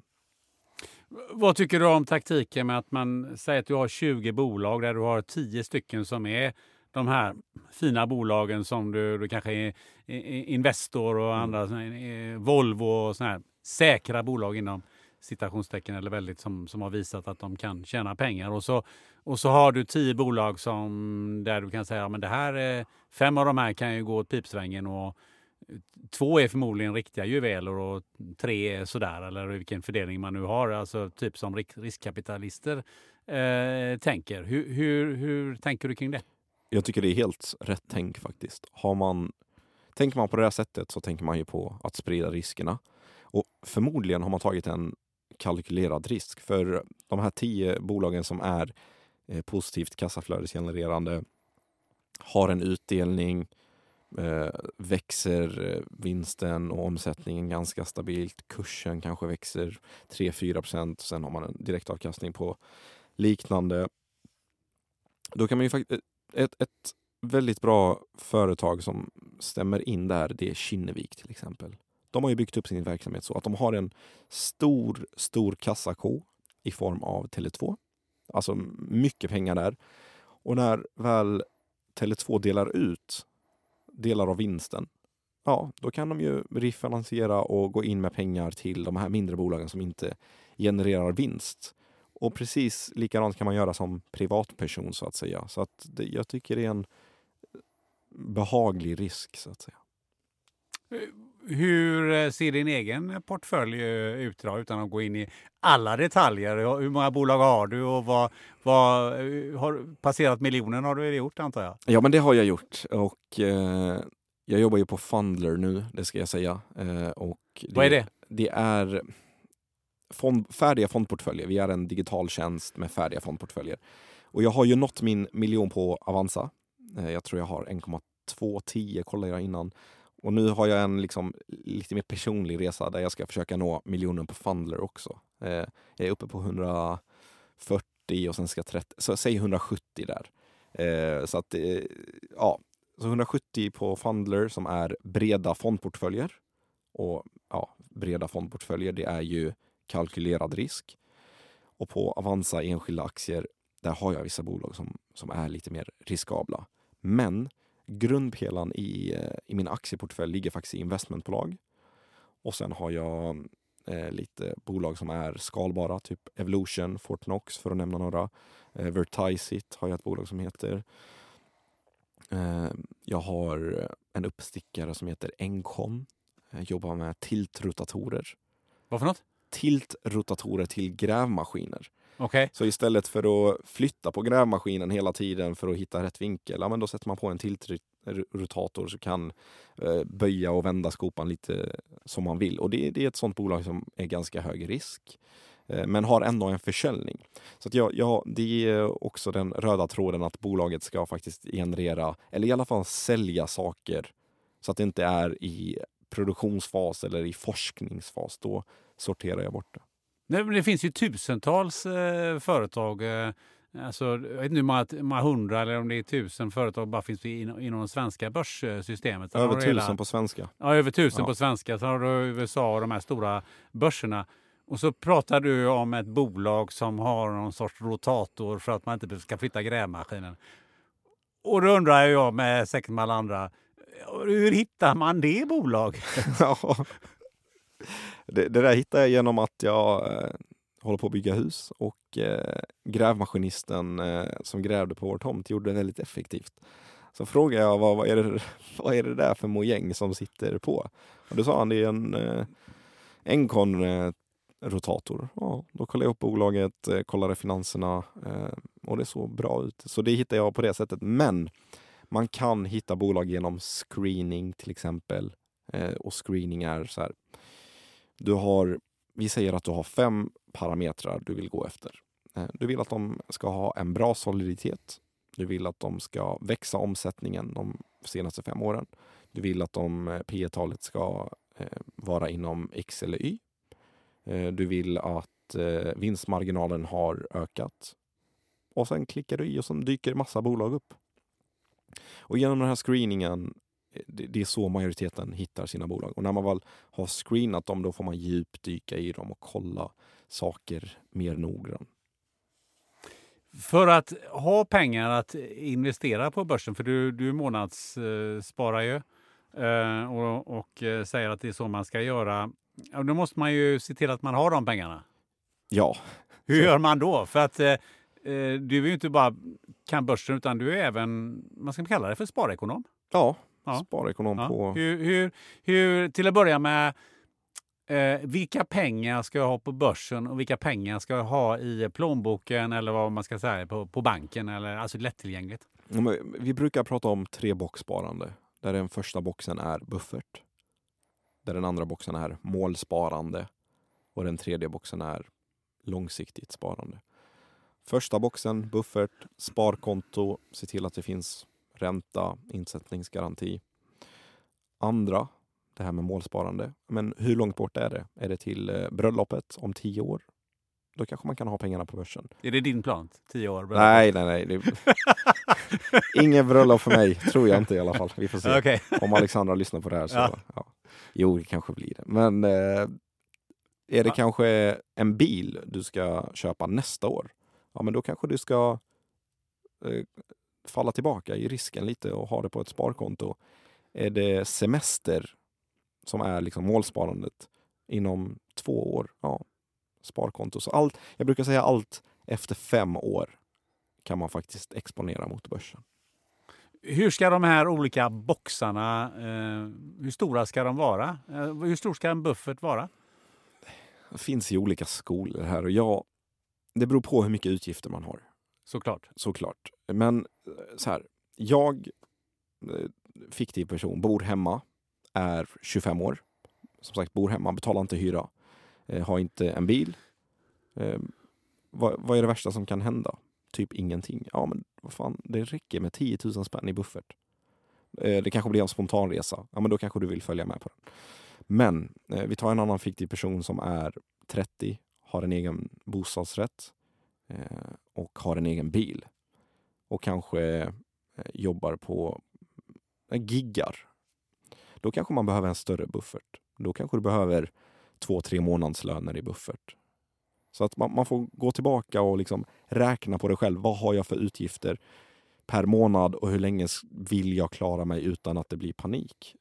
Jag personligen har två månads eh, nettomånadslöner eh, i buffert och jag är trygg med det. Ja, för har du en, en, säg, har en fyrbarns eh, eh, familj, eh, har hus eller eh, bostadsrätt, lånat fem miljoner. Mm, eh, och så här, hur, hur stor buffert eh, behöver man ha då? Jag, jag tycker man, om, man- om man är i den situationen ska, ska man se till att ha rätt försäkringar. Blir du arbetslös så är det vissa försäkringar som täcker att man inte behöver betala amortering ett tag. Eh, vissa, ja, men tilläggsförsäkring och inkomstförsäkring och a-kassa.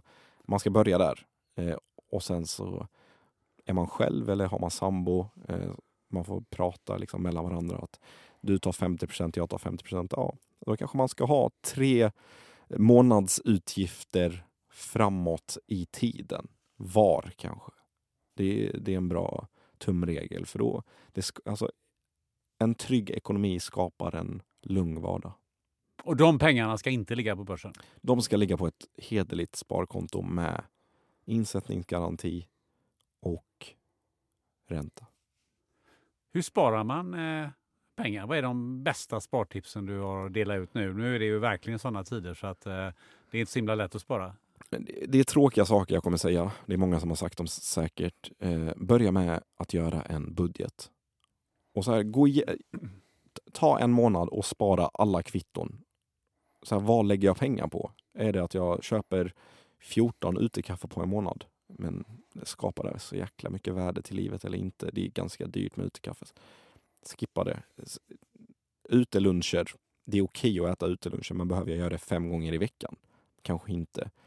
Eh, snåla in på nyköp. Vi behöver inte köpa allting nytt. Kolla Facebook Marketplace, kolla Blocket, handla second hand. Det finns oerhört mycket pengar att spara. Se till att låna istället för att köpa är också en sån sak. Grannen har säkert det verktyget eller eh, takboxen som du behöver för två dagar. Du behöver inte köpa en helt ny. Eh, boende, se till att om du är singel till exempel är du bekväm med att dela boende, se till att försöka hitta någon form av sambo där, för där finns ju mycket pengar att spara. Förhandla ner räntan. Eh, folk sitter på oerhört mycket höga räntor onödigt. Se till att kolla upp din ränta, kolla upp listräntan och snitträntan framför allt för bolånetagarna hos den banken. Eh, ja, där är, där är många spartips. Ränta eh, sa du, det, den har ju gått upp ganska kraftigt. Mm. Eh, jag som är så gammal har lite annat perspektiv på det där. Mm. Alltså mitt första lån tror jag som jag tog i alla fall till bostads, första bostadsrätten vi köpte. Eh, det var 14,75 procent Mm. 75 procents ränta på det och det var typ 1990 eller något Mm. sånt där. Strax innan det blev 20-25 procents ränta och till och med 500 procents ränta under några dagar. Eh, och jag tänker ibland så här, oj oj oj, nu är det 4 procent. Herregud, hade man sagt att det var 4 procent på den tiden hade ju liksom pengar varit gratis. Ja. Eh, Jag tycker ibland att vi tappar perspektivet. Vad, vad, vad, vad tänker du? Ja men så är det ju. Och sen, man ska komma ihåg att folk är ju mycket mer belånade idag. Man, man har inte, bankerna har gjort sitt jobb i alla fall. Att de har haft ganska stränga kalkylräntor. Och kalkylräntor är så här, hur mycket ränta klarar den här personen av innan det brister? Så där har de, de har inte tummat på det trots att det, det var förslag eh, för ett par år sedan att man skulle kolla på kalkylräntan och sänka den.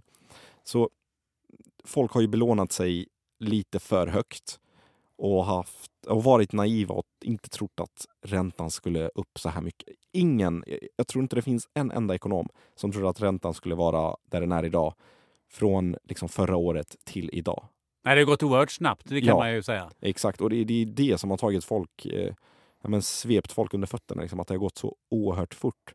Att man har gått från att eh, ha pengar gratis, minusränta, 1% bolån liksom, till 3, 4,5 snart. Så att det, det har gått oerhört fort och det är väl det som är eh, det som har skapat chocktillstånd för många.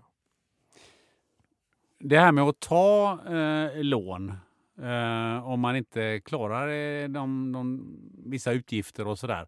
Eh, som är mer av konsumtionstyp, Mm. så att säga. Eh, vad är dina tips och tankar kring det? Jag blir, ja, det är nästan så att man, man blir besviken över att man behöver säga det ens. Men ta, konsumera det du har råd med. Spara ihop till saker. Boende, okej att låna till. Studier, okej att låna till. Allt annat kan vi faktiskt spara ihop till. Tycker jag i alla fall, det är min personliga åsikt. Men telefonlån är ju väldigt populärt. Ja, det är det. Och det är, här, tar du lån eh, så ska du komma ihåg att du betalar mycket mer än vad det aktuella värdet är. Vad menar du med det? Ja, men tar du eh, någonting som kostar 10 000 spänn och lånar 10 000 spänn från banken, då ska du ju få en ränta på det. Varenda månad ska du betala någonting till banken också. Så du i slutändan när du har betalat av den mobilen som har sjunkit i värde från 10 000 till 6 000 så kanske du har betalat 13 14 000. Så att det blir en oerhört stor differens på vad du har betalat och vad den är värd i slutändan när det kommer till till exempel mobil. Hur stor ränta kan de här eh, mobillånen ha? Ja, den effektiva räntan kan väl vara 70 procent eller något. eh, 70 procent? Ja, men vissa sms-lån och sånt är ju oerhörda. Pratar vi om om man ska köpa en vanlig telefon på abonnemang och avbetalning så kanske du är uppe på ja, 15 procent effektiv ränta. Det är inte så jätteovanligt. Allt det här som du har sagt nu eh, och när du är ute och träffar eh, folk, eller du sitter ju också i, i, i morgonsoffa, tv och, och så vidare. och så vidare. Eh, hur, eh, hur ser det ut i Sverige? Har, har folk den kollen som du, eh, som du, den bilden som du målar upp nu? Nej, de har ju inte det tyvärr. Och jag- så här, det finns eh, en organisation som heter Ung Privatekonomi som utbildar folk, som åker ut till gymnasieskolor och utbildar folk. Men de har ju konstaterat att, att det saknas utbildning. Det saknas från skolväsendet. Från, det behöver komma underifrån för att folk ska lära sig. För annars blir det... Skolan är ju ett ställe nästan alla går till i alla fall. Vi säger 99,9 procent går ju i skolan och eh, många går i gymnasiet. Så, så får man in det där så har man faktiskt fått in utbildningen till alla. För annars blir det slumpmässigt. Du kanske inte föds in i rätt familj eller du går inte på eh, du, du får inte rätt arbetsgivare eller rätta vänner. Då försvinner det här. Så att hamnar det i skolan så kommer det bli bättre tror jag. En, eh, en väg till att eh, lära sig, det är ju att läsa din bok. Ja, det är det. Och Berätta om den. Ja, men det är eh, Börsen för alla, heter den. Vägen till miljonen. Och den är man ju oerhört stolt över. Alltså. Eh, 200 sidor som har allt från privatekonomi, budget, eh, ta tag i liksom, eh, ens, eh, ens ekonomi till fundamental analys. Vad är börsen? Hitta rätt aktier, pension, beteendevetenskap. Och jag, jag tycker vi har Beteendevetenskap? Eh, beteendeekonomi. Ja. Eh, Vad är det? eller Psykologi. Ja, men typ det här med att man inte vill sälja bolag som, som man har köpt eh, för det här priset utan att det kommer upp till samma pris. Det är ju mentala fällor. Så det har vi skrivit. Alltså, vi, vi har verkligen fått med mycket på de här 200 sidorna. Varför skrev, du? Varför skrev ni den? Men, eh, som sagt, både jag och André är ju för att demokratisera investeringar och att börsen ska vara tillgänglig för alla. Och det här ska, eh, vi har förhoppning, förhoppningen att det ska utbilda tusentals människor och användas till någon form av lektur i, inom det här ämnet.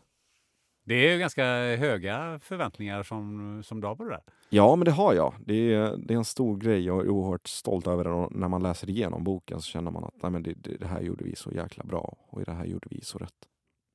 Vi ska snart uh, wrappa ihop det här, men eh, du har ju någonstans sagt att, eh, att dit du har nått, det bevisar verkligen att ingenting är omöjligt i Sverige. Mm. Kan du utveckla det lite? Ja, men det är ju möjligheternas land. Som sagt, jag, jag har aldrig känt att jag... Vi har gratis utbildning. Vi har arbetsgivare som öppnar upp armar. Vi har mycket socialt stöd. Vi har eh, gratis sjukvård. Nu, gratis, ja ni förstår. Eh, så, så, vi har alla förutsättningar att lyckas här. Vill man så kan man och det, det har jag väl bevisat så gott och väl tycker jag. Sverige är möjligheternas eh, land. Ofta säger man det är USA som är möjligheternas land. jag, blir, ja, jag blir nästan provocerad när folk säger det. För det enda vi ser är den rätta sidan av, eh, av USA. Men klasskillnaderna och gatorna med, med liksom folk har hamnat i miss... Sverige, Sverige är världens bästa land. Det, det, finns inget land som är som Sverige. För vi har allt, tycker jag i alla fall. Det är många svenskar, eller som har svenska rötter, som kanske inte håller med dig? Ja, då eh, kanske man ska sätta saker i perspektiv och eh, förstå att vi har det så mycket bättre än vad många, 99 procent av världen har det och det ska man vara jäkligt tacksam för. Eh, många klagar ju på höga skatter exempelvis. Ja, men tänk så här, vi kommer hamna på sjukhus. Vi kommer föda barn på sjukhus. Vi kommer eh, bli vårdtagare på ett eller annat sätt. Vi kommer ha barn som går i skolan. Vi kommer ha barn som eh, går på förskolan och ska äta mat. Eh, de kommer skada sig. Vi har bra vägar. Vi har en infrastruktur som är väldigt, väldigt bra. Eh, så att vi har utbildning, liksom, vi utbildar på, på hög univers universitet och högskolenivå som är helt super. Så att majoriteten av skattepengarna går till bra saker.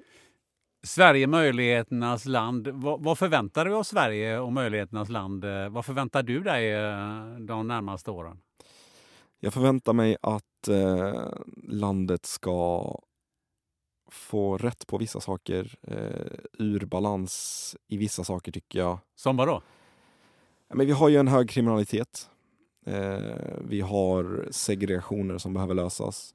Det jag känner, vi, vi behöver bli ett Sverige istället för eh, det splittrade som håller på att ske. Och där har politikerna ett jättestort jobb att göra. Eh, så att där behöver vi fokusera kriminalitet och att eh, Sverige måste gå åt ett och samma håll. Vi behöver sträva åt samma mål och inte liksom två helt skilda saker. Sverige är möjligheternas land, sträva åt, eh, åt samma mål. Det låter ju som att eh, det känns som att vi har en, en eh, spännande och förhoppningsvis ljus framtid framför oss. Men det har vi, såklart. Härligt! Bra eh, slutord. Du, hur känner du att det varit att sitta här och tjatat med mig? Ja, men det är helt fantastiskt att sitta här. Det är avslappnat och härligt och vi har verkligen grottat igenom exakt allting. Ja, vad härligt. Eh, fick du eh, liksom slappnat av efter din, eh, din något stressande tågresa och ja. Voi och allt vad du ja, men faktiskt. för att komma hit i den här studion. Du, du fick ju en um, liten uppgift av mig. Ja, det fick jag. inför det här och det är ju att berätta om vem du tycker jag borde intervjua.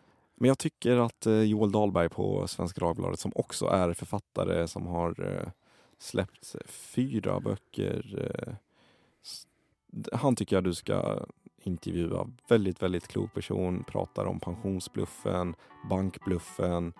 Eh, sätter saker i, i rätt perspektiv. Och eh, där kanske man förstår att storbankerna inte är ens bästa vän utan snarare tvärtom. Mm, gräva lite i storbankerna, det låter ju riktigt bra. Det tror jag att många är intresserade av. Eh, slutligen, hur eh, får man tag på dig? Gör lite reklam för dig själv. Ja, jag, jag finns överallt. Eh. Du finns överallt? Ja, men typ. Jag finns på Twitter, jag finns på Instagram, Mohammeds väg till miljoner, jag finns på TikTok, jag finns på Facebook. Jag jobbar på Fundler som sagt. Där om man vill mejla så kan man göra det på mohammed.sali.fundler.se. Man kan nå mig typ överallt. Mohammed Sali, ett stort, stort tack för den här platsen. Ja, men tack för att jag fick delta. Du har lyssnat till 147 avsnittet av podden Spännande möte med mig Gunnar Österreich. Gillar du podden och vill vara en del av framgången? Ja, då går du in på poddens webbsida spannandemoten.se och kollar in hur du kan stötta framtida avsnitt. Nästa avsnitt kommer bli en riktig höjdare. I ett unikt avsnitt gör han poddebut i 91 års ålder. Vi talar om den levande legenden Pelle Pettersson. Mannen som vid blott 25 års ålder formgav Volvo P1800, seglade hem VM-guld i starbåt och ett antal OS-medaljer och stod bakom Sveriges första utmaning om Amerikas Cup. Det vill du inte missa. Till dess sätter du dig med en vän, du tar något gött att dricka och funderar på om vilken bil som är världens fulaste just nu. Ha det gött!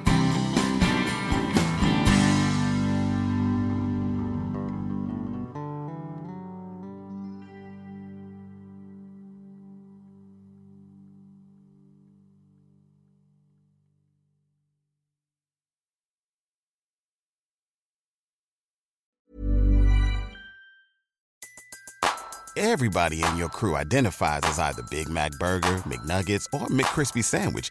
But you're the filet fish Sandwich all day. That crispy fish, that savory tartar sauce, that melty cheese, that pillowy bun. Yeah, you get it.